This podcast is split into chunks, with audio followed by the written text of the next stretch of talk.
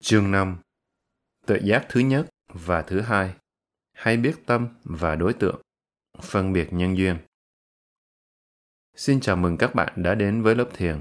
Tôi rất vui khi gặp các bạn. Một số bạn đã đến đây khá sớm và ngồi thiền. Thật là vui khi nhìn thấy mọi người đến đây và hành thiền thế này. Điều đó cho thấy các bạn thực sự mong muốn tập thiền. Các bạn thực sự yêu thích việc mình đang làm. Tôi đến đây chỉ để giúp các bạn, chứ không hẳn là đến để dạy các bạn. Chỉ khi nào thực sự muốn học thì các bạn mới học được. Thực ra, không ai có thể dạy các bạn được cả. Đây là điều rất quan trọng, cần phải hiểu. Vào bài giảng ngày hôm nay, tôi muốn bắt đầu bằng một câu hỏi. Một câu hỏi rất đơn giản và câu trả lời cũng rất đơn giản. Nhưng hãy suy nghĩ một lúc đã. Gánh nặng lớn nhất mà chúng ta đang mang là gì? Hãy dành vài phút để suy nghĩ về câu hỏi đó. Hỏi đúng là điều quan trọng, và sống với câu hỏi đó cũng là một điều rất quan trọng. Ý tưởng này, sống với câu hỏi là rất quan trọng. Chỉ khi nào chúng ta sống với câu hỏi, chúng ta mới có được câu trả lời sống động, và rồi chúng ta lại sống với câu trả lời đó. Chỉ khi đã sống với câu trả lời, chúng ta mới tìm ra được một câu hỏi khác sâu sắc và đầy ý nghĩa và rồi lại sống với câu hỏi đó. Sống với câu hỏi là cách tốt nhất để tìm ra câu trả lời. Các bạn có câu hỏi nào không? Các bạn có sống với nó không? Bất cứ câu hỏi nào cũng được, nhưng câu hỏi đó phải xuất phát từ cuộc sống của bạn. Nó phải xuất phát từ trái tim bạn. Đó phải là một câu hỏi sống, không phải chỉ là một câu hỏi lý thuyết hay câu hỏi giả định. Nó phải là một cái gì rất thực người có câu hỏi thực và sống với câu hỏi đó sẽ sống một cuộc đời thật nghiêm túc, thật ý nghĩa và sâu sắc. Sau khi đã sống với nó một thời gian dài, cuộc sống của họ sẽ cho họ câu trả lời. Chính cuộc sống của bạn sẽ cho bạn câu trả lời. Bạn không thể tìm được câu trả lời thực sự từ sách vở hay bất cứ người nào. Họ chỉ có thể cho bạn những lời gợi ý mà thôi. Nhưng để thấy được sự thật của câu trả lời, bạn phải nhìn lại vào cuộc đời mình sự thật của câu trả lời không nằm ở ngôn từ, nó nằm trong chính cuộc sống của bạn. Xin hỏi lại, gánh nặng lớn nhất mà các bạn đang mang là gì? Bạn đã bao giờ tự hỏi chính mình câu hỏi đó chưa? Nếu chưa, thì bây giờ hãy tự hỏi mình đi. Cái gì là gánh nặng lớn nhất mà mình đang mang? Bạn có thể đoán ra được không? Đúng vậy, gánh nặng lớn nhất chúng ta đang mang chính là cái tôi bạn có cảm thấy được điều đó không? Nếu buông bỏ được cái tôi đó, bạn sẽ cảm thấy nhẹ nhõm ngay. Đó là gánh nặng lớn nhất. Vì vậy, trong thiền, việc đầu tiên cần học là phải thấy rằng chỉ có các hiện tượng tự nhiên đang hiện hữu, chỉ thuần túy là những hiện tượng của thân, tâm mà thôi. Một hiện tượng thuộc về tâm rất khác biệt so với một hiện tượng của thân hay sắc. Tuệ giác đầu tiên là thấy chỉ có các hiện tượng hiện hữu không có gì là thường hằng, vĩnh cửu. Không có chúng sanh, không có thực thể nào. Không có cái tôi, không bản ngã, không có người nào. Chỉ có những hiện tượng thuần túy mà thôi. Điều đó đem lại một sự nhẹ nhõm vô cùng. Nó làm ta trút nhẹ tâm tư. Cái tôi này là sản phẩm của tâm trí. Nó tự tạo gánh nặng cho chính nó. Tầng thánh đầu tiên đoạn trừ hoàn toàn cái tôi này, hay còn gọi là tà kiến chấp ngã, thân kiến. Sakkaya Ditti. Tầng thánh này chưa đoạn trừ được tham. Đây là điều quan trọng cần ghi nhớ. Và thậm chí sân cũng chưa được đoạn trừ. Cả tật ganh đua, kiêu hãnh, ngã mạn nữa. Nó đoạn trừ tà kiến về cái tôi. Đôi khi mọi người nói, mấy người này hành thiền kiểu gì mà vẫn sân thế? Đúng, họ có thể vẫn còn rất tham, nhưng cái tham đó không có sự hỗ trợ của cái tôi. Mặc dù tham, nhưng họ sẽ không đi ăn cắp, hoặc lừa đảo người ta. Họ có được cái mình muốn một cách chính đáng, bằng phương thức chính đáng. Bây giờ, tôi sẽ nói sơ lại những điều đã giảng tuần trước và đi tiếp từ đó. Nama rupanang yathavadasanang dithi visuddhi nama. Nama rupanang là một từ ghép nama và rupa, danh và sắc nama, danh là một tiến trình không phải là một thực thể hay một chúng sanh nào cả. Nó không thường còn vĩnh cửu.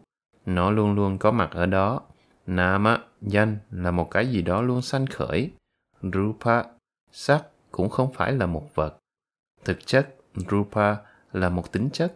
Hãy ghi nhớ điều này. Mỗi khi dùng từ sắc, chúng ta không để nói đến một vật nào mà đang nói về tính chất. Nóng là một tính chất, không phải là một vật thể. Lạnh không phải là một vật thể. Nó là một tính chất, một tiến trình. Nó là một thứ gì đó luôn luôn diễn tiến không ngừng. Nó có tính liên tục nhưng luôn sanh diệt, sanh và diệt. Vì thế, nó được gọi là một tiến trình. Hai tiến trình này, danh và sắc, nama và rupa, hoàn toàn khác nhau, không phải là một. Đôi khi tôi nghe có người nói về cái bất nhị, không hai, rằng không có cái gì gọi là danh hay sắc cả. Cả hai đều là một. Điều đó không đúng. Chúng không phải là một. Chúng rất khác nhau. Danh, nama, là một loại tâm hay biết. Sắc, rupa, chỉ là một đối tượng không có tính chất hay biết này. Nó không biết gì cả. Danh là tính hay biết. Sắc không hề hay biết cái gì cả. Nó chỉ là tính chất thuần túy của vật chất mà thôi. Chúng là hai thứ khác nhau, tâm và vật chất. Trong quá trình hành thiền, tâm trở nên rất tĩnh lặng. Mặc dù đôi lúc vẫn có một vài ý nghĩ thoảng đến và đi, song tâm vẫn an trụ trên đề mục trong một thời gian dài. Nó bắt đầu tập trung vào một việc, nó không tập hợp các sự việc lại với nhau nữa. Tính không tập hợp, ráp nối các sự việc lại với nhau này rất quan trọng. Khi tập hợp, ráp nối các sự việc lại với nhau, chúng ta có một khái niệm, một khái niệm tục đế Panyati. Khi không tập hợp, chấp nối nữa, chúng ta nhìn sự việc chỉ đơn thuần như chúng đang là. Khi đó, chúng ta sẽ thực sự thấy được tính chất, hoặc là danh, nama, hoặc là sắc, rupa. Khi tâm trở nên thật tĩnh lặng và thấy được tính chất thuần túy của sự vật, chúng ta có thể thấy nó đơn thuần chỉ là các tính chất, không phải là một chúng sanh nào, không phải đàn ông, không phải đàn bà. Đây là tuệ giác đầu tiên, nó rất quan trọng. Trừ phi chúng ta đạt được tuệ thứ nhất này, bằng không sẽ không có hy vọng đạt được một tiến bộ nào. Chúng ta sẽ thấy có cái tâm này hãy biết đối tượng này. Ví dụ, tiếng động này chẳng hạn. Khi tôi tạo ra một tiếng động, tiếng động chỉ đơn thuần là tính chất vật lý, nó là một tiến trình. Bạn có thể nghe tiếng chuông ngân lên rồi tắt dần. Trước khi tôi đánh chuông thì chưa có sự hay biết về tiếng chuông này. Sự hay biết này xuất hiện bởi vì có tiếng chuông. Bạn có thể thấy hai cái này rất rõ, rất tách biệt với nhau. Và bây giờ thì sự hay biết mới xuất hiện. Nó không có sẵn ở đó để luôn hay biết tiếng chuông. Nó không đứng đó chờ nghe tiếng chuông. Sự hay biết xuất hiện khi tiếng chuông xuất hiện Trước khi có tâm biết tiếng chuông, có một tâm hay biết khác. Nó cũng là nhân duyên để cho tâm hai biết tiếp theo xuất hiện. Nhưng chúng không phải là một. Chúng ta cứ nghĩ rằng luôn có một cái gì đó nguyên vẹn, không đổi trong mọi lúc. Luôn có một cái gì đó ở đó. Đây là cách chúng ta tạo ra các ý niệm về tính liên tục ở trong tâm. Các suy nghĩ tạo nên sự liên tục và chúng tạo nên ý niệm về sự nguyên vẹn, không thay đổi này khi chúng ta hoàn toàn dừng lại mọi suy nghĩ và chánh niệm tập trung và chú ý vào bất cứ cái gì đang diễn ra trong hiện tại. Ngay bây giờ chúng ta thấy có cái gì đó đang sanh khởi. Trước kia nó không có ở đó. Nó đang hiện hữu ngay trong hiện tại. Nama rupanang yathavadasanang ditti visuddhi nama. Thấy danh sắc một cách đúng đắn như chúng thực sự đang là được gọi là kiến tịnh. Yathava nghĩa là một cách đúng đắn, một cách chân chánh, thích hợp như nó đang là. Dasanang là thấy, thấy danh và sắc, nama và rupa, các hiện tượng tâm lý và vật lý như chúng đang là. Thấy một cách đúng đắn, thấy một cách thích hợp và chân chánh thì được gọi là Ditti Visuddhi, kiến tịnh. Ditti có nghĩa là kiến, chữ kiến trong chánh kiến, Visuddhi là thanh tịnh thanh lọc và chữ Nama thứ hai ở đây có nghĩa được gọi là khi thấy từ Nama trong tiếng Pali, chúng ta phải nhớ rằng nó có rất nhiều nghĩa, trong mỗi ngữ cảnh lại mang một nghĩa khác nhau. Trong một số trường hợp, có người dịch Nama Rupa là tên gọi và hình thể, name and form. Dịch như vậy là sai. Tôi đã trao đổi vấn đề này với Đại Đức Nana Visuddhi và chúng tôi phải bàn mất hai ngày mới xong. Chúng tôi đã xem xét lại rất nhiều cách dịch khác nhau của từ này. Nama không có nghĩa là tên gọi. Tên gọi là một khái niệm, nhưng Nama cũng có một nghĩa là tên. Và trong trường hợp khác, nó là có nghĩa là chữ Nama ở đầu câu có nghĩa là tiến trình của tâm. Chữ Nama thứ hai ở cuối câu có nghĩa là có nghĩa là. Vậy, câu Pali này dịch ra như sau. Ditthi Visuddhi kiến tịnh là thấy danh sắc như chúng đang là, thấy một cách đúng đắn, thấy một cách chân chánh và tích hợp mọi hiện tượng của thân, tâm. Như vậy, Nama Rupa không có nghĩa là tên gọi và hình thể. Tên gọi là một khái niệm, hình thể, dáng hình cũng đều là những khái niệm. Chúng không phải là thực tại. Khi chúng ta hành thiền và phát triển tuệ phân biệt danh sắc Nama Rupa Parichedanyana, điều đó không có nghĩa là chúng ta biết tên gọi và hình thể mà là chúng ta thấy được tiến trình của thân và tâm cách dịch sai lầm đôi khi làm chúng ta hiểu sai rất nhiều, gây nhầm lẫn và rối tung chẳng hạn, chúng ta đang ngồi thiền, hít vào, thở ra lúc đầu thì chúng ta biết hình dáng cơ thể ra sao, hình dáng của cái mũi thế nào thậm chí đôi khi chúng ta còn tưởng tượng ra hình dáng của luồng không khí dài như một sợi dây đang ra vào ra vào. Cái dài này là cái bạn tưởng tượng ra. Ở đâu ra mà có luồng không khí dài ra vào? Không có luồng không khí dài nào cả. Nhưng đôi khi ta có cảm giác là như thế. Dần dần, chúng ta sẽ vượt qua được tất cả những sự tưởng tượng về hình dáng và tên gọi này và sẽ đạt đến chánh niệm đơn thuần trên các cảm giác về sự cọ sát, xúc chạm, đưa qua đẩy lại của luồng không khí ra vào lỗ mũi và sự xúc chạm này là một tiến trình, một tiến trình rất đơn giản. Thế mà ngay trong cái tiến trình đơn giản này, chúng ta vẫn chấp giữ tà kiến trong đó. Để thanh lọc tà kiến, chúng ta phải thấy rõ tiến trình đơn giản này mà không lẫn lộn nó với bất cứ cái gì khác. Chúng ta phải thấy nó chỉ đơn thuần là những cảm giác mà thôi. Rồi sau một thời gian, chúng ta thấy rằng có một cái tâm hay biết cảm giác này.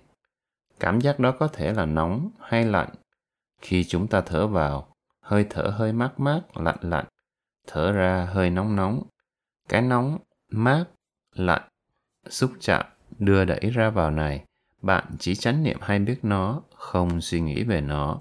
Chúng ta thấy rằng có hai tiến trình khác nhau đang diễn tiến, không có tiến trình nào trong đó là một chúng sanh, một thực thể cả, và không có tiến trình nào kéo dài. Chúng sanh lên bây giờ và cũng diệt mất bây giờ. Trong giai đoạn đầu, chúng ta không chú trọng đến sự sanh và diệt, chúng ta chỉ chú trọng đến các tiến trình thuần túy. Tiến trình vật lý này diễn ra không có tác ý, không do ý muốn của ai cả. Chẳng hạn, tóc không hề ý thức được rằng nó đang nằm ở trên đầu và tóc cũng chẳng muốn đi đâu cả. Vậy thì ai muốn đi ở đây? Chính là tâm. Cái phần vật chất này không có ý muốn, không có tác ý. Chỉ thấy rằng tâm đi đến đối tượng và với tới đối tượng Chúng ta muốn nghe nên chúng ta chú ý lắng nghe và cái chú ý này chính là một đặc tính của danh Nama, nắm bắt đối tượng, hay biết đối tượng. Có một cái không hay biết được cái gì cả, đó là tiến trình vật lý của thân. Ngoài tiến trình thân ra, còn có một tiến trình khác để hay biết đối tượng. Hai tiến trình này hoàn toàn khác nhau. Danh, Nama, sanh khởi bởi vì có đối tượng. Không có đối tượng thì không thể có bất cứ một tâm nào sanh khởi tâm không luôn sẵn sàng có mặt ở đó. Chẳng hạn, khi tôi gõ vào chuông thế này, tiếng chuông không đi ra từ cái dùi này, nó cũng chẳng đi ra từ cái chuông. Điều đó nghĩa là tiếng chuông không phải lúc nào cũng luôn có mặt ở đó. Tùy thuộc vào việc tôi gõ mạnh hay nhẹ mà tính chất của tiếng chuông sẽ khác. Nó không luôn ngồi chờ ở đó mà chạy ra từng tiếng, từng tiếng một. Nếu nó luôn ngồi chờ sẵn ở đó để đi ra, thì dù tôi có gõ mạnh thế nào chăng nữa, tiếng chuông chạy ra phải giống y như nhau. Nếu tôi thay đổi nhân duyên của nó thì quả cũng sẽ khác liền. Như vậy, tiếng chuông không ở cái dùi, không ở cái chuông, nó cũng không chờ sẵn ở đó. Nó xảy ra khi cây dùi đánh vào cái chuông. Điều đó nghĩa là tất cả mọi sự việc đều là mới. hiểu được rằng nó là một điều hoàn toàn mới mẻ là rất quan trọng cũng giống như vậy đối với cái nhìn khi không có tâm chánh niệm khi nhắm mắt bạn không nhìn thấy cái gì trước mặt. Khoảnh khắc bạn mở mắt ra, có một cái gì đó đập vào mắt bạn và cái tâm hay biết nhãn thức này sanh khởi. Nó sanh khởi vào đúng khoảnh khắc đó. Bạn có thể thấy rõ hai sự việc khác nhau, đối tượng và tâm hay biết. Điều này được gọi là tuệ phân biệt danh sắc, nama rupa parichedanyatna một ví dụ khác, khi bạn muốn cử động, trước hết tâm thức sanh khởi, tác ý muốn cử động rồi sau đó tay hoặc chân mới đưa ra. Trong trường hợp tiếng động, thì tiếng động là tiền đề cho tâm sanh khởi, bởi vì có tiếng động nên có tâm biết sanh lên. Trong trường hợp cử động, thì tác ý muốn cử động là tiền đề cho cử động diễn ra. Tiến trình của thân làm điều kiện cho tiến trình của tâm và tiến trình của tâm làm điều kiện cho tiến trình của thân. Nó vận hành theo cả hai chiều. Khi đói bụng, chúng ta muốn ăn, chúng ta lấy đồ ăn và bỏ vào miệng nhưng thực sự thì có ai đang ăn? Chức năng ăn được thực hiện do thân, do tiến trình của thân. Tay cầm thức ăn và đưa lên miệng. Nếu bạn không đưa tay ra mà chỉ ngồi đó rồi bảo thức ăn đi vào miệng mình, nó sẽ chẳng chịu đi đâu. Tâm trụ định và đưa ra hướng làm, đưa ra chỉ dẫn cho thân. Như vậy, tâm dự định và thân ăn. Thân và tâm ăn, không phải tôi ăn. Thân và tâm ăn, nhưng chúng ta cứ nghĩ rằng tôi đang ăn. Sự thực chỉ có các tiến trình thân tâm đang ăn. Nếu bạn hiểu được đó chỉ là một tiến trình, bạn đã có được sự thanh tịnh về tri kiến kiến tịnh. Khi bạn muốn uống thì đó cũng là cùng một tiến trình như vậy. Khi bạn muốn đi cũng vậy. Bạn đứng đã khá lâu và cảm thấy mệt mỏi, chân tê cứng và muốn đi. Tác ý muốn đi sanh khởi, đi đi. Nó thúc đẩy thân bạn đi. Bạn quyết định bước nhấc chân lên, đưa ra phía trước và đặt xuống. Như vậy, thân và tâm đang đi, không phải một chúng sanh nào đang đi cả. Thấy theo cách đó là tuệ phân biệt danh sắc, namarupa parichedanyatna thực sự thì không có chúng sanh nào cả. Có một loại thực tại, trong đó chúng ta nhìn nhận chúng sanh là một thực tế. Đó là sammuti satcha, thực tại quy ước hay thực tại chế định. Đừng lẫn lộn hai thực tại này với nhau trong thực tại chế định có các chúng sanh có đàn ông đàn bà khi chúng ta đã đến với Paramatta, thực tại chân đế, chúng ta hành thiền vượt qua được chỗ đó và chỉ nhìn vào các tính chất thôi. Nhưng khi hành thiền thì chúng ta không được suy nghĩ về điều đó nữa. Điểm quan trọng là bạn phải cố gắng và tư duy trước khi hành thiền. Nhưng khi đã vào ngồi thiền thì không được nghĩ về danh sắc Nama Rupa nữa.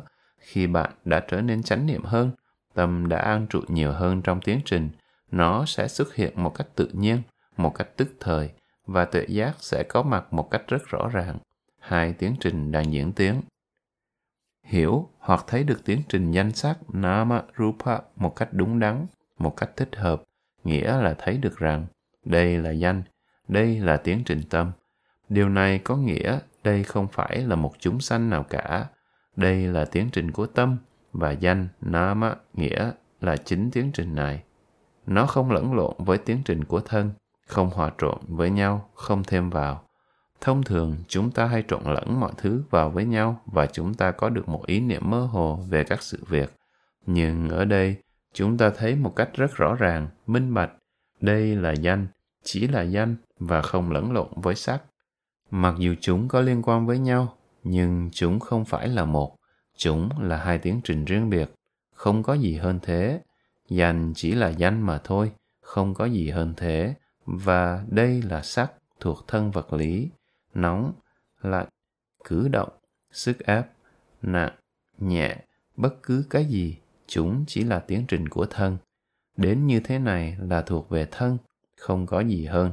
Đến như thế này là thân vật lý, thân không trộn lẫn với tâm. Mặc dù nó có liên quan đến tiến trình của tâm, không có gì hơn thế.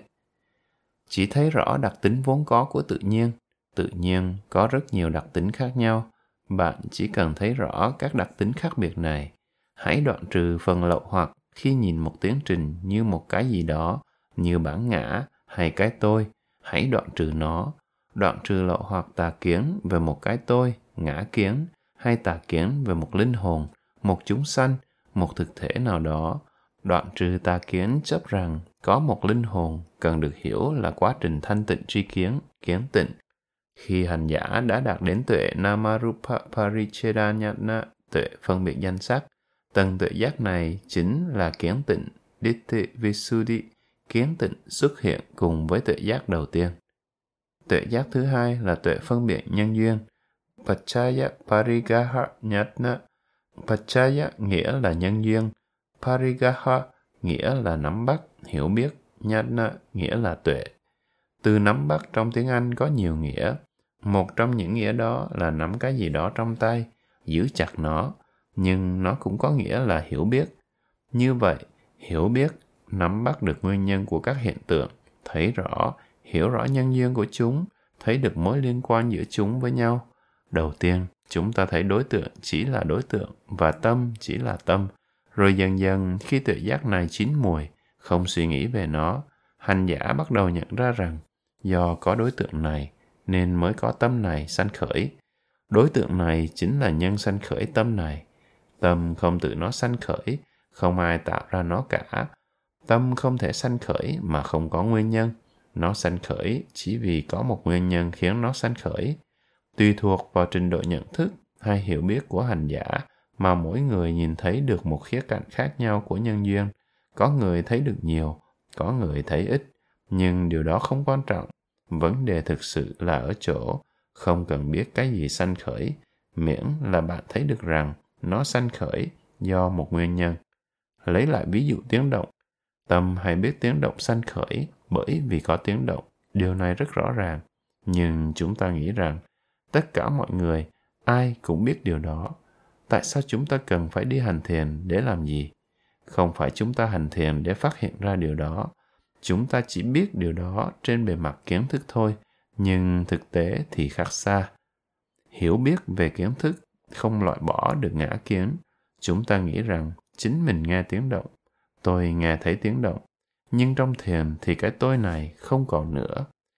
Bạn thấy rõ tâm biết này sanh khởi ngay trong hiện tại, bởi vì có tiếng động này, không có tôi nghe. Có lúc bạn hiểu được rằng bởi vì có tai nên có cái nghe, cái nghe là một tâm. Tiếng động và tai, màng nhĩ là bộ phận cảm nhận của tai, là nhân tạo ra cái nghe.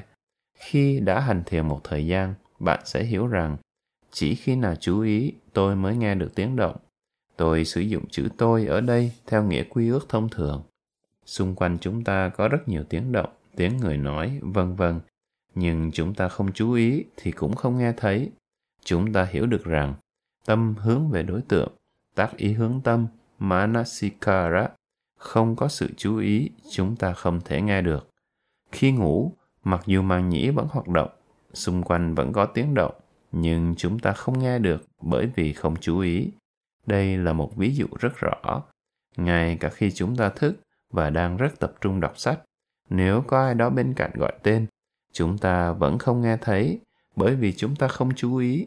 Tiếng động, tai thâu nhận và sự chú ý tạo duyên cho cái nghe xảy ra. Cũng tương tự đối với cái nhìn, chúng ta nghĩ rằng chính mình nhìn, nhưng khi đã phát triển được tự giác này, khi nhìn, chúng ta thấy rõ là có tâm hay biết. Chúng ta biết bởi vì có đối tượng nên mới có tâm biết này. Sau một thời gian, không hề suy nghĩ, hiểu biết đó sẽ đến với bạn. Bởi vì đôi mắt có khả năng cảm nhận nên chúng ta thấy. Đôi khi có người đến nói với tôi, thật là kỳ lạ, chúng ta nhìn. Bỗng nhiên người đó phát hiện ra một điều đáng ngạc nhiên là chúng ta nhìn. Bạn đã bao giờ kinh nghiệm được điều đó chưa? Điều đó thật là tuyệt vời, thật là kỳ diệu. Đột nhiên chúng ta cảm nhận sự việc theo một cách hoàn toàn mới. Tại sao lại không nhìn? Một triết gia Wittgenstein, bạn đã bao giờ nghe đến tên ông chưa? Ông cùng thời với Bertrand Russell, thực ra là học trò của Russell và thay thế Russell giữ chức giáo sư. Wittgenstein đã nói lên một điều thật là sâu sắc và ý nghĩa. Ông nói, tại sao không phải là vô thể thay vì hữu thể? Nếu bạn thực sự hiểu được điều này, có lúc bạn sẽ rất sốc. Thật đáng ngạc nhiên làm sao khi cứ luôn luôn phải có một cái gì đó. Thật đáng ngạc nhiên khi có những nụ hoa, có những hàng cây, có những con côn trùng và muôn thú. có con người và có các hành tinh, sao chẳng phải là không có gì nhỉ? Tại sao cứ phải có một cái gì đó hiện hữu? Chính cái gì đó ấy mới thực là điều đáng ngạc nhiên. Cũng tương tự như thế, hành giả bắt đầu phát hiện ra rằng cái nhìn đang diễn ra và điều đó thật đáng ngạc nhiên. Hành giả thấy rằng nhìn là một tiến trình mới mẻ, một kinh nghiệm mới mẻ. Hầu hết thời gian chúng ta chỉ loay hoay, bận rộn làm công này việc kia một cách rất vô thức, như trong một giấc mơ, rồi bỗng nhiên chúng ta tỉnh dậy và thấy rằng có một cái thấy và điều này thật ngạc nhiên làm sao. Bạn cảm nghiệm được cái nhìn như một điều hoàn toàn mới mẻ. Nó đập vào bạn, quất vào bạn. Tôi cảm thấy rất vui khi có người đến và nói rằng, ô, thật đáng ngạc nhiên, chúng ta nhìn, chúng ta nghe, chúng ta suy nghĩ. Tại sao điều đó xảy ra? Itaseva pana namarupasa pachaya parigahanena tisu adasu kankhang vittaritva titang nanang kankha vittarana visuddhinama Etaseva Phana Nama Rupasa về cái danh sắc mà chúng ta vừa nói đến trong vài khoảnh khắc trước đây. Pachaya Parigahanena thấy được nguyên nhân của nó. trí sự Adasu quá khứ, hiện tại và tương lai. Khi hành thiền, chúng ta chỉ chú tâm vào hiện tại mà thôi. Chúng ta không quan tâm đến quá khứ bởi vì nó đã qua mất rồi. Chúng ta không chú ý đến tương lai vì tương lai thì chưa đến. Nhưng khi hiểu được hiện tại một cách đúng đắn thì chúng ta cũng hiểu được quá khứ và tương lai. Cắn khăn Vitaritva khi thấy rõ danh sắc sanh khởi do nhân duyên, bởi vì có nguyên nhân khiến nó sanh khởi, thấy rõ điều này sẽ xóa sạch mọi hoài nghi. Cắn khắc nghĩa là hoài nghi, Vitaritva nghĩa là vượt qua. Chúng ta vượt qua hoài nghi. Chúng ta có những hoài nghi nào? Chúng ta nghĩ về cái tôi này, trong quá khứ có tôi không trong tương lai tôi sẽ sinh về đâu nhưng khi đã thấy rõ danh sắc tiến trình và nguyên nhân làm cho danh sắc sanh khởi, chúng ta sẽ hiểu rằng cái đang diễn ra trong hiện tại cũng đã diễn ra trong quá khứ và cũng sẽ diễn ra trong tương lai nếu có đủ nhân duyên cho nó diễn ra, nếu có nhân duyên, nó sẽ diễn ra nếu không có nhân duyên, nó sẽ không diễn ra khi chúng ta nêu câu hỏi, trong quá khứ, tôi ở đâu đó là một câu hỏi vô nghĩa. Liệu tôi sẽ còn quay lại nơi đó nữa không? Một số người hỏi cái gì xảy ra đối với một vị A-la-hán sau khi chết. Nếu chúng ta nêu câu hỏi này với ý niệm về một con người, câu hỏi này là một câu hỏi vô nghĩa. Trong thực tế, không có cái gì là tôi cả, mà chỉ có những tiến trình. Nếu bạn hiểu cái tiến trình đang diễn ra bây giờ và nhân duyên khiến nó diễn ra như vậy, bạn sẽ biết rằng bất kể những gì xảy ra dù chúng ta gọi một người là đàn ông đàn bà mẹ cha thế này hay thế nọ, nếu bỏ qua tất cả tên gọi và khái niệm mà chỉ nhìn nó như là những tiến trình, bạn sẽ thấy rằng trong quá khứ cũng có tiến trình danh và tiến trình sắc sanh diệt cũng y hệt như cách chúng đang sanh diệt bây giờ. Hiểu biết cái hiện tại một cách hoàn toàn sẽ xóa bỏ được hoài nghi về quá khứ và tương lai. Nó cũng xóa bỏ sự hoài nghi, ai là người sáng tạo ra những điều này? Nó xảy đến không báo trước, không vì một lý do nào cả không nguyên nhân hay là có ai đó làm cho tất cả mọi thứ xảy ra đây là một vấn đề cũng được làm sáng tỏ bởi vì chúng ta không biết ai đã tạo ra nó thực ra nó chỉ là nhân quả tự nhiên mà thôi điều này đôi lúc còn tùy thuộc vào mức độ hiểu biết của hành giả nếu đã được học về pháp duyên khởi Paticcasamuppada thập nhị nhân duyên, hành giả sẽ bắt đầu thấy ra sự thật. Nhưng nếu chưa được học thì cũng không thành vấn đề. Nguyên lý cơ bản của pháp duyên khởi là bởi vì có nhân này nên có quả này, nếu không có nhân ấy sẽ không có quả ấy. Nhân diệt thì quả diệt. Tóm lược ngắn gọn thì đây chính là 12 nhân duyên. Nếu là người có kiến thức uyên thâm, hành giả sẽ hiểu rằng vì có tiếng động có tai và vì có sự gặp gỡ hội tụ của âm thanh tai và tâm thức thanh trần nhĩ căn và nhĩ thức mà có xúc vì có xúc nên có thọ vedana một thọ lạc hoặc thọ khổ nào đó sẽ xảy ra bởi vì có cảm thọ lạc hoặc khổ tham hoặc sân sẽ sanh khởi chúng ta có thể thấy sự thật một cách rất rõ ràng có thể không nhìn thấy được toàn bộ tổng thể, nhưng chúng ta cũng thấy rõ được một phần của nó.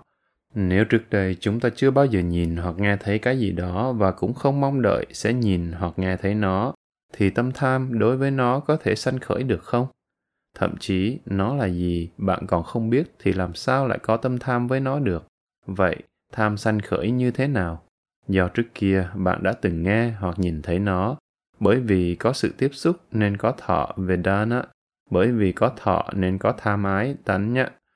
Phụ thuộc vào mức độ hiểu biết của hành giả mà trong lúc hành thiền, bất ngờ một tia sáng trí tuệ chợt lóe lên trong tâm, rất ngắn và rất nhanh, không hề suy nghĩ, thậm chí có khi đó chỉ là một từ Pali ngắn hoặc một từ tiếng Anh nếu bạn nói tiếng Anh. Đừng suy nghĩ quá nhiều về những tư tưởng này, cho dù chúng rất sâu sắc và đầy ý nghĩa. Nếu bạn tiếp tục thả theo dòng suy nghĩ, nó sẽ làm gián đoạn chánh niệm và sự quan sát của bạn. Trong quá trình hành thiền, những tư tưởng này sẽ đến lại nhiều lần. Hãy quan sát chúng, suy nghĩ, tư duy. Tư tưởng nảy sinh trong những lúc này có thể rất mạnh, rất nhiều năng lực, rất sâu sắc, rất rõ ràng và cũng rất khích lệ. Vì vậy mà đôi khi chúng ta cứ muốn nói mãi về chúng, không thể ngưng được. Nếu điều đó xảy đến với bạn, điều quan trọng là phải hiểu rằng nếu bạn buông mình theo chúng, bạn sẽ bị mất chánh niệm liền. Trong các khóa thiền tích cực hoặc ở nơi nào cũng vậy, nếu bạn thực sự muốn phát triển tuệ giác sâu sắc, thì đừng suy nghĩ hoặc nói chuyện về nó. Mặc dù thật là khó kiềm chế để không nói hay không nghĩ, chúng ta đã phát triển được những tuệ giác sáng suốt đến vậy và cảm thấy rất hạnh phúc về điều đó, cảm thấy rất nhẹ nhõm và vì vậy muốn bạn bè, người thân của mình cũng được như vậy.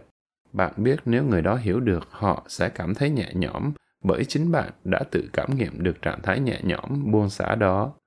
Gánh nặng của cái tôi, một khi đã thấy rõ danh, sắc, thấy nguyên nhân danh, sắc, sanh và diệt, bạn sẽ cảm thấy cực kỳ nhẹ nhõm. Rất nhiều niềm vui, hạnh phúc, hỷ lạc và đức tin. Bạn đặt lòng tin vào Đức Phật.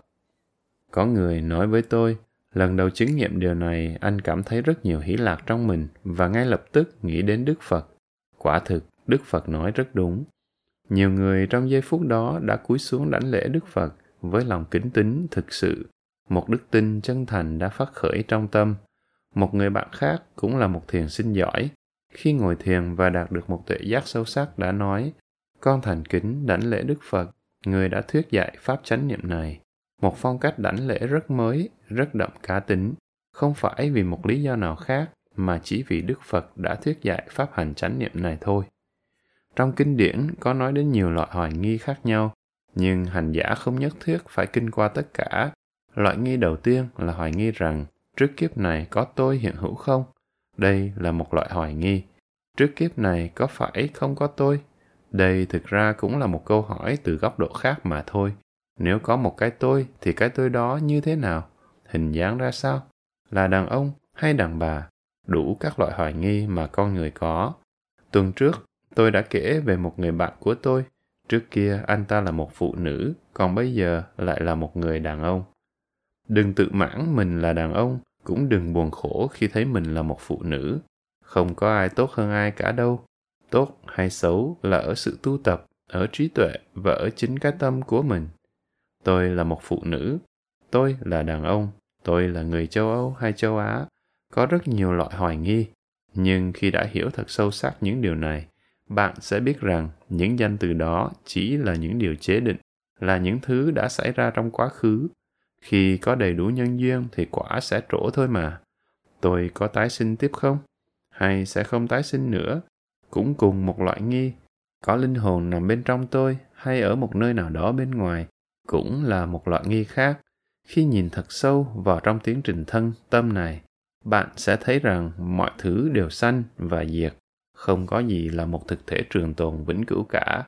Mọi thứ đều vô thường sanh và diệt. Vậy thì cái tôi này từ đâu đến?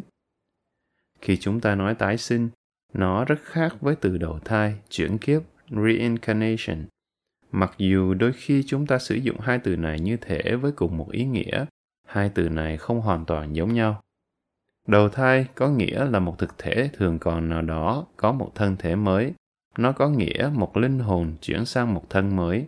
Thực ra không có cái gì là linh hồn di chuyển sang một thân mới cả.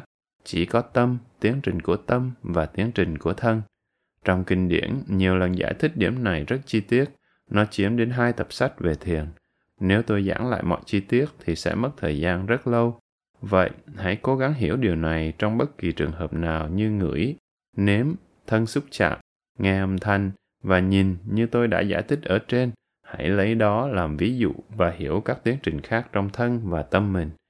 Nói tóm lại, đối với một số người có hiểu biết sâu sắc, họ thấy được pháp duyên khởi ngay từ lúc đầu.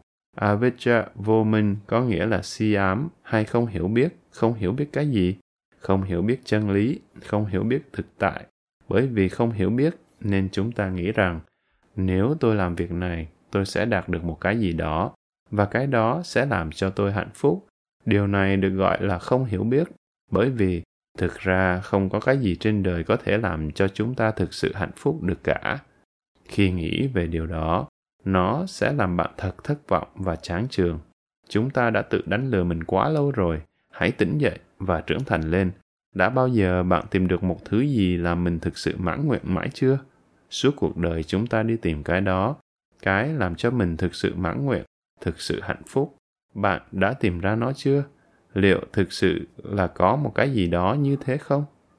Tin rằng có một cái gì đó sẽ làm cho ta hạnh phúc rồi làm mọi công này việc kia với hy vọng nó sẽ làm mình hạnh phúc.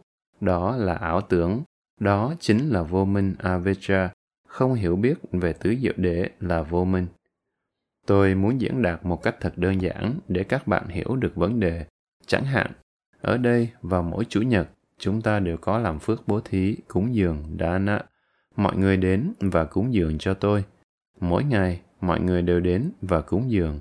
Đó là một việc làm tốt đẹp tấm lòng hào phóng thật là tốt đẹp chúng ta cần giúp đỡ lẫn nhau cần bố thí cho nhau chúng ta bố thí tiền bạc bố thí thức ăn bố thí quần áo chúng ta bố thí thời gian sự quan tâm chúng ta bố thí kiến thức dạy học cũng là bố thí. Đó là một việc tốt nên làm. Nhưng bạn mong đợi điều gì từ những việc làm đó? Sự mong đợi này rất quan trọng. Tôi cũng dường vật thực này đến vị tỳ khưu đáng kính này.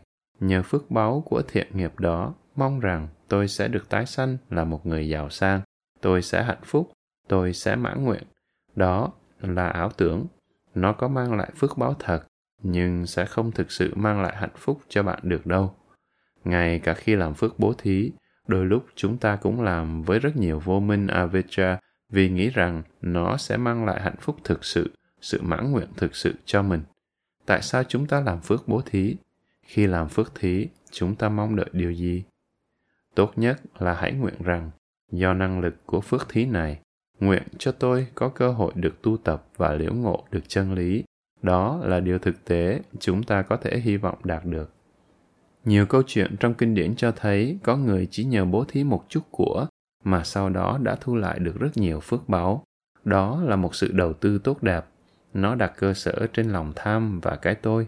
Tôi sẽ thu lại được rất nhiều. Đây là một cú đầu tư béo bở hãy nhìn sâu vào trong đó, bởi vì khi bạn mong đợi quá nhiều thì đó chính là lòng tham. Bạn làm phước bố thí, nhưng việc phước đó lại bắt nguồn từ lòng tham, từ tà kiến ngã chấp chấp vào cái tôi của mình. Chính vì tà kiến đó, có lúc chúng ta làm việc tốt, rồi lúc khác chúng ta lại ngu ngốc đi làm việc xấu, việc bất thiện, ăn cắp, sát sanh. Tất cả đều bắt rễ từ niềm tin rằng nếu có được cái đó, nó sẽ làm ta hạnh phúc. Chẳng hạn như uống rượu sử dụng chất gây nghiện rồi tin rằng nó sẽ làm cho ta hạnh phúc. Dù là việc thiện hay bất thiện, nhưng nếu không hiểu biết một cách sâu sắc, chúng ta sẽ làm với sự tin tưởng rằng tôi sẽ được một cái gì đó. Khi hành giả hành thiền thật sâu sắc sẽ thấy được avijja pachaya sankhara sankhara pachaya vinyanang vô minh duyên hành hành duyên thức và toàn bộ tiến trình thập nhị nhân duyên diễn tiến. Để giải thích thập nhị nhân duyên, cần phải có một lớp học khác mới có thể giảng giải thật sâu về nó. Bởi vì tuệ phân biệt nhân duyên này, Pachaya Parigahanyatna, đang nói về nhân và quả và thập nhị nhân duyên cũng nói về nhân quả, nên chúng có liên quan với nhau. Sau đây là trích dẫn một đoạn kinh thật thú vị và sâu sắc. Kammang nati vipakanghi Pakko kamena vichati Anyam manyang uho sunya na cha kammang vina phalang. Kammang cha ko upadaya tato nebatate phalang. Nahetta devo brahma va samsarasati karako suda dhamma pavatanti hetu sambahara pachayati kammang nati vipakanghi. Pako kamena vichati trong nhân không có quả, trong quả không có nhân. Cái này không ở trong cái kia, hai cái không phải là một. Nếu bạn nghĩ rằng nhân ở trong quả hoặc quả ở trong nhân, thì bạn phải có cả hai thứ cùng một lúc. Chúng không đi cùng mà tách biệt nhau. Anh nhâm măng nhâm u hô sinh Có cái này thì không có cái kia. Cái này không ở trong cái kia. Cái kia không ở trong cái này. Chúng loại trừ lẫn nhau. Na cha kammang vina phalang. Nhưng không có nhân thì cũng chẳng có quả. Đây là một bài kệ Gatha rất hay, rất sâu sắc và ý nghĩa. Kammang cha ko upadaya tato nibatate phalang. Do nghiệp nên có quả xảy ra. Na heta devo brahma và samsarasati karako không có đấng sáng tạo nào tạo ra vòng luân hồi samsara cả. Suda Dhamma Pavatanti Hetu Sambharapachayati chỉ thuần túy là Pháp, thuần túy là tự nhiên đang diễn tiến, bởi vì có đầy đủ nhân duyên thích hợp. Tùy thuộc vào trí thông minh và hiểu biết của hành giả mà nhiều ý nghĩ như vậy sẽ hiện khởi trong tâm nó sanh khởi bởi vì có đủ nhân duyên. Trong giai đoạn này rất nhiều suy nghĩ sẽ sanh khởi trong tâm hành giả một cách tự nhiên. Bởi vì bạn bắt đầu nhận ra được những điều thật sâu sắc thật chí lý. Những suy nghĩ kết nối xuất hiện nhiều lần trong tâm. Điều rất quan trọng cần nhớ là không được suy nghĩ quá nhiều về nó. Do đã phát triển được một mức định tâm và chánh niệm nhất định nên bạn có thể thấy mọi sự việc rõ ràng, minh bạch, khiến bạn tư duy rất sâu sắc.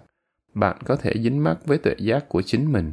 Ồ, bây giờ tôi đã thấy rõ, quả đúng là như vậy. Bạn lặp đi lặp lại những điều như vậy và cứ muốn suy nghĩ hoài về nó. Người đã đạt được hai tuệ giác này được gọi là một vị tiểu tu đà hoàng, Kula Sutapanya. Tu đà hoàng nghĩa là người đã nhập vào dòng thánh, một vị tu đà hoàng thực sự là người đã thành đạt được đạo quả Magaphala đầu tiên, nhập lưu đạo tuệ và nhập lưu quả tuệ. Đây vẫn chưa phải là đạo quả, song người đã thấu hiểu về danh sắc và nguyên nhân của danh sắc là người đã đoạn trừ được rất nhiều tà kiến loại thô về một thực thể thường còn, về bản ngã, về cái tôi. Do sự thanh tịnh đó, vị này rất giống một vị thánh tu đà hoàng thực sự, vì vậy, vị ấy được gọi là vị tiểu tu đà hoàng. Đây là một bài kệ khác rất hay. Imina panna nyanena samanagato vipassako buddha sasane ladasaso ladapatito niyatagatiko. Hành giả Vipassako đã đạt Sammanagato đến sự hiểu biết này. Với tuệ giác này, Nyanena đã được nhẹ nhõm Ladasaso, nghĩa là trước kia hành giả phải mang một gánh nặng còn giờ đây đã được trút bỏ khỏi gánh nặng đó hành giả đã có một nơi để nương tựa ladapatito một tuệ giác sâu sắc để nương tựa một người đã đạt đến và duy trì được tuệ giác này được gọi là niyatagatiko nghĩa là người sẽ không bị tái sanh vào cảnh giới thấp kém khổ cảnh nữa sự tái sanh tùy thuộc vào phẩm chất tâm linh của chính bạn, phẩm chất của tâm thức bạn. Tuệ giác sâu sắc này có năng lực vô cùng lớn và đem lại cho bạn sự thanh tịnh về tri kiến và do kiến tịnh, phẩm chất tâm của bạn trở nên cao thượng đến mức không thể tái sanh vào cảnh giới thấp kém được nữa. Cuộc đời bạn phụ thuộc vào phẩm chất tâm của chính bạn. Hai cái đó phải tương xứng với nhau. Một phẩm chất tâm thấp kém, hạ liệt sẽ bị tái sanh vào một cảnh giới thấp kém, hạ liệt với một chất lượng sống cũng thấp kém hạ liệt khi đã phát triển được một tuệ giác sâu sắc, một trí tuệ sáng suốt và có giới đức trong sạch, có sự thanh tịnh của một nội tâm trong sáng, của tuệ giác, khi đó phẩm chất tâm của bạn sẽ trở nên cao thượng đến mức không thể bị tái sanh vào khổ cảnh. Nhưng nếu để mất giới đức, nếu bạn để mất định tâm và trí tuệ, thì điều đó sẽ không chắc chắn. Nếu có thể duy trì tuệ giác này, nó sẽ đem lại cho bạn sự nhẹ nhõm thanh thản vô cùng lớn bởi vì bạn sẽ không còn bị rơi vào khổ cảnh nữa. Tôi có một người bạn cũng là một thiền sinh, không biết bây giờ có còn hành thiền nữa không vì anh rất bận. Tôi hy vọng là anh ấy vẫn tiếp tục. Một lần, anh ấy thể nhập được vào tuệ giác này. Anh đến và nói với tôi rằng, trước khi tôi hiểu được điều này, tôi cứ nghĩ rằng khi muốn điều gì thì tôi phải có bằng được nó. Nếu không có nó, tôi sẽ không thể hạnh phúc tôi phải tìm kiếm và phải có bằng được. Cái phải này, cái phải có là một gánh nặng thật nặng. Bây giờ anh nói, mặc dù tôi vẫn còn rất tham, thực tế anh ta cũng là một người tham lam, nhưng mỗi khi tâm tham xuất hiện trong tôi tôi biết được đây là tham. Còn trước kia thì tôi cứ nghĩ rằng tôi thực sự mong muốn cái đó. Nếu bạn đồng hóa cái tôi này và cái mong muốn ấy với nhau, nó sẽ trở thành một rắc rối lớn nhưng khi bạn không tự đồng hóa mình với nó, bạn thấy đó chỉ là một tiến trình, một nỗi khát khao, một mong muốn mãnh liệt đang trỗi dậy mà thôi. Anh ấy nói, bây giờ thì tôi hiểu rằng không cần phải làm gì với nó cả. Lúc đầu thì anh nghĩ rằng nếu không đạt được cái đó, anh sẽ chẳng thể hạnh phúc. Tôi muốn điều này và tôi sẽ hạnh phúc nếu tôi đạt được nó. Nếu không có được nó, tôi sẽ không hạnh phúc. Bây giờ thì anh nói rằng chỉ cần quan sát nó và cảm nhận được một sự thanh thản nhẹ nhõm vô cùng lớn chỉ cần làm được như thế thôi là bạn đã buông bỏ được đến 90% nỗi khổ của mình rồi. Bạn có thể thấy được tâm tham và sự khao khát, mong cầu như chúng thực sự đang là. Không có sự hỗ trợ của tà kiến về cái tôi thì bất cứ loại phiền não nào cũng sẽ bị suy yếu. Phiền não sẽ trở nên rất mạnh mỗi khi chúng được cái tôi tiếp sức. Tôi tức giận, tôi buồn bực, tôi muốn trở thành người tốt. Mỗi khi những suy nghĩ đó sanh khởi trong tâm, nếu bạn đứng lùi lại, tách ra, không tự đồng hóa với nó và chỉ nhìn nó như một tiến trình của tâm thức, nó sẽ mất sức mạnh. Bạn có thể duy trì được phẩm hạnh của mình và sự quân bình, thanh thản trong tâm và nếu thấy mình thực sự cần, bạn sẽ tìm ra một phương cách thích hợp để có nó giữa cái chúng ta cần và cái chúng ta muốn là một khoảng cách rất lớn cái muốn thì vô cùng cái thực sự cần thì rất ít. Bạn sẽ không thể tin nổi là để sống hạnh phúc, chúng ta chỉ cần rất ít đến thế nào đâu. Một lần tôi đã kể chuyện về sư phụ tôi, chắc bạn vẫn còn nhớ. Sư phụ sống ở một nơi rất nhỏ hẹp. Người là một nhà sư học vấn cao rộng, uyên thâm, đặc biệt xuất sắc. Tôi thực sự may mắn là đã được gặp những vị thầy của mình. Họ thực hành những gì họ dạy và dạy những gì họ thực hành. Họ không dạy những thứ trong trí óc hoặc từ sách vở họ dạy từ chính cuộc đời của mình. Sư phụ tôi sống một cuộc sống hết sức đơn giản. Chỗ ở của người trống không, chỉ là một căn phòng trống. Ngài ngủ trên một tấm ván gỗ, trải chiếc khăn để làm gối. Không có thảm, không có một thứ gì trên sàn nhà cả. Sư phụ trải một tấm y trên sàn và nằm ngủ tại đó. Không có một thứ đồ đạc gì. Trong chỗ ở của thầy hoàn toàn không có một thứ gì cả. Nhiều người đến thăm, thấy ngài chẳng có một thứ gì cả họ nói, nghe đồn vị sư này không có một thứ gì, nhưng chỉ khi đến tận nơi và xem xét chỗ ở của ngài, họ mới thực sự thấy ngài chẳng có một thứ gì thật. Thầy ăn ngài một bữa, ăn chay, hầu như chỉ có một ít cơm, một ít salad cà chua, búp đậu, rất ít đậu luộc và một chút ít các loại rau khác. Người ta dân cúng sư phụ nhiều bánh và bích quy, nhưng người không dùng tới.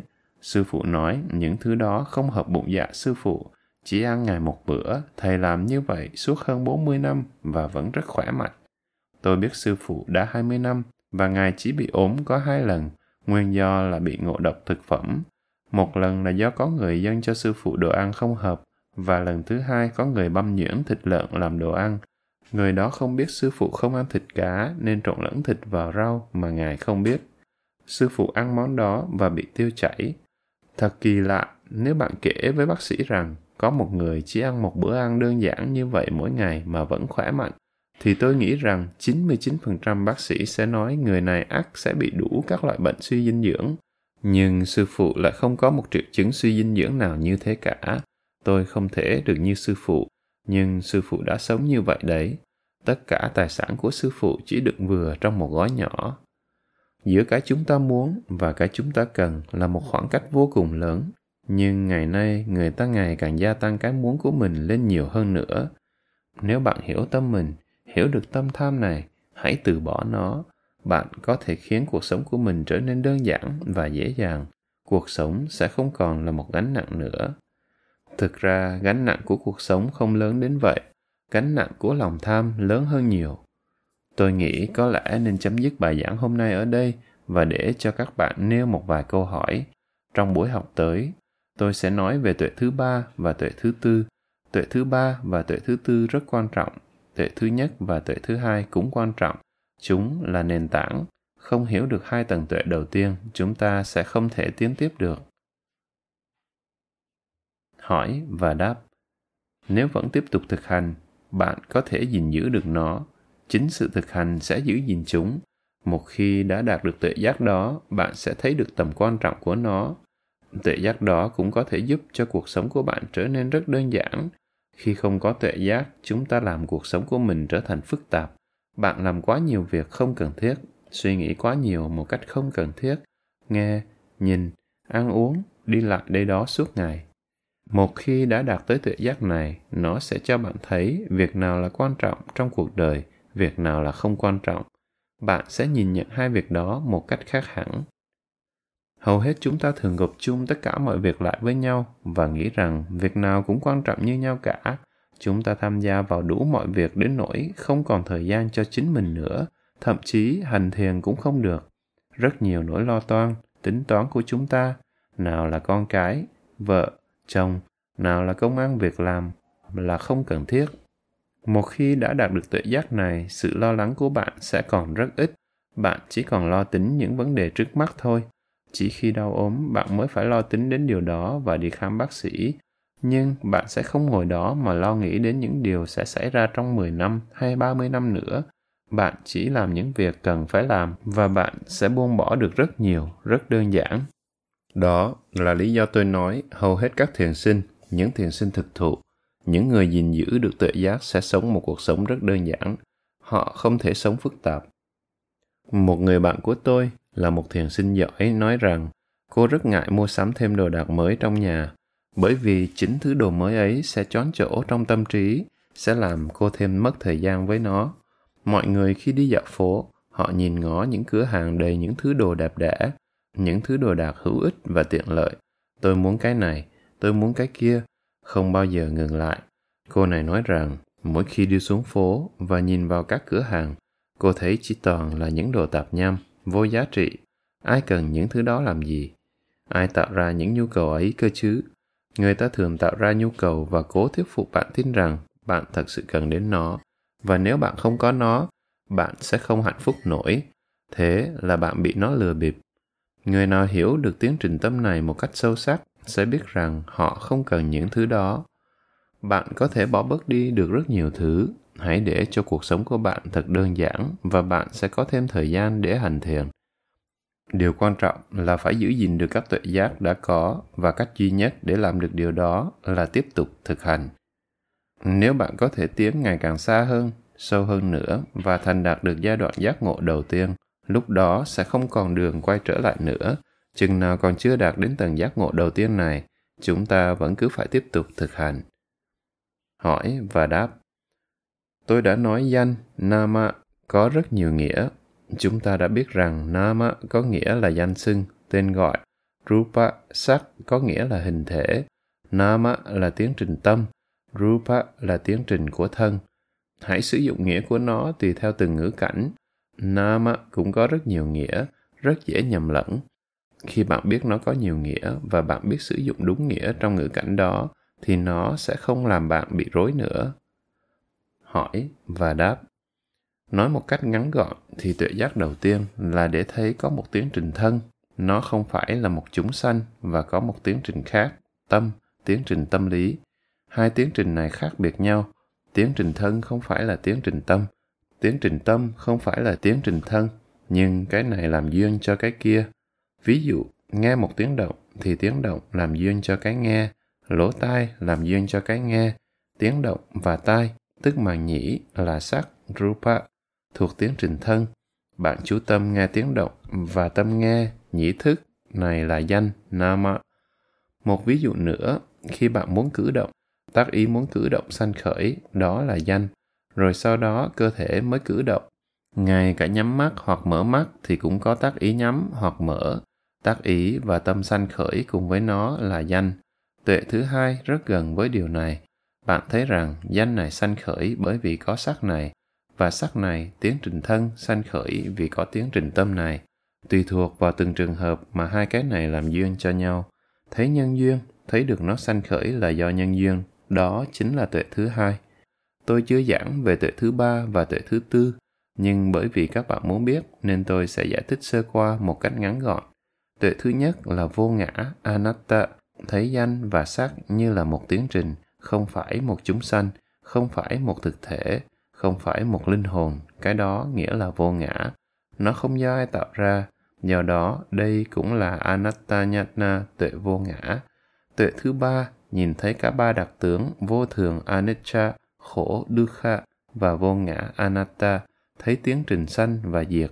Chỉ đến tuệ thứ ba, hành giả mới bắt đầu thấy được vô thường thực sự, sanh và diệt, nhưng chưa thực sự đến mức chín mùi. Tuệ thứ tư chú trọng nhiều hơn đến vô thường anicca, không phải đến khổ dukkha và vô ngã anatta. Mặc dù cả ba đặc tướng đều đi cùng nhau, song tuệ này chú trọng nhiều hơn đến sự sanh diệt. Tuần tới tôi sẽ nói chi tiết hơn về tuệ thứ ba và tuệ thứ tư. Nhờ việc giảng đi giảng lại như thế này, tôi hy vọng là vấn đề sẽ trở nên rõ ràng hơn. Hỏi và đáp ngay cả đối với hai tuệ đầu tiên này cũng không thể đạt được chỉ nhờ đọc sách. Rất dễ hiểu khi nói về chúng, nhưng đó không phải là tuệ giác thực sự, đó chỉ là kiến thức.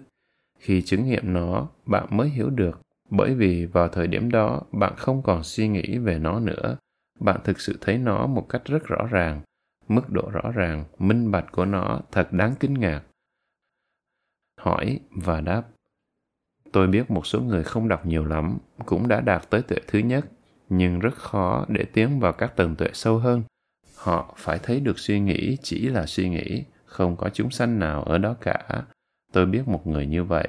Anh ta chưa từng đến bất cứ một thiền viện nào cả, nhưng khi nói chuyện với tôi, cách anh ta nói về nó khiến tôi cảm thấy người này đã đạt được tuệ giác sâu sắc thực sự, rằng mọi thứ thật sự chỉ là những tiến trình.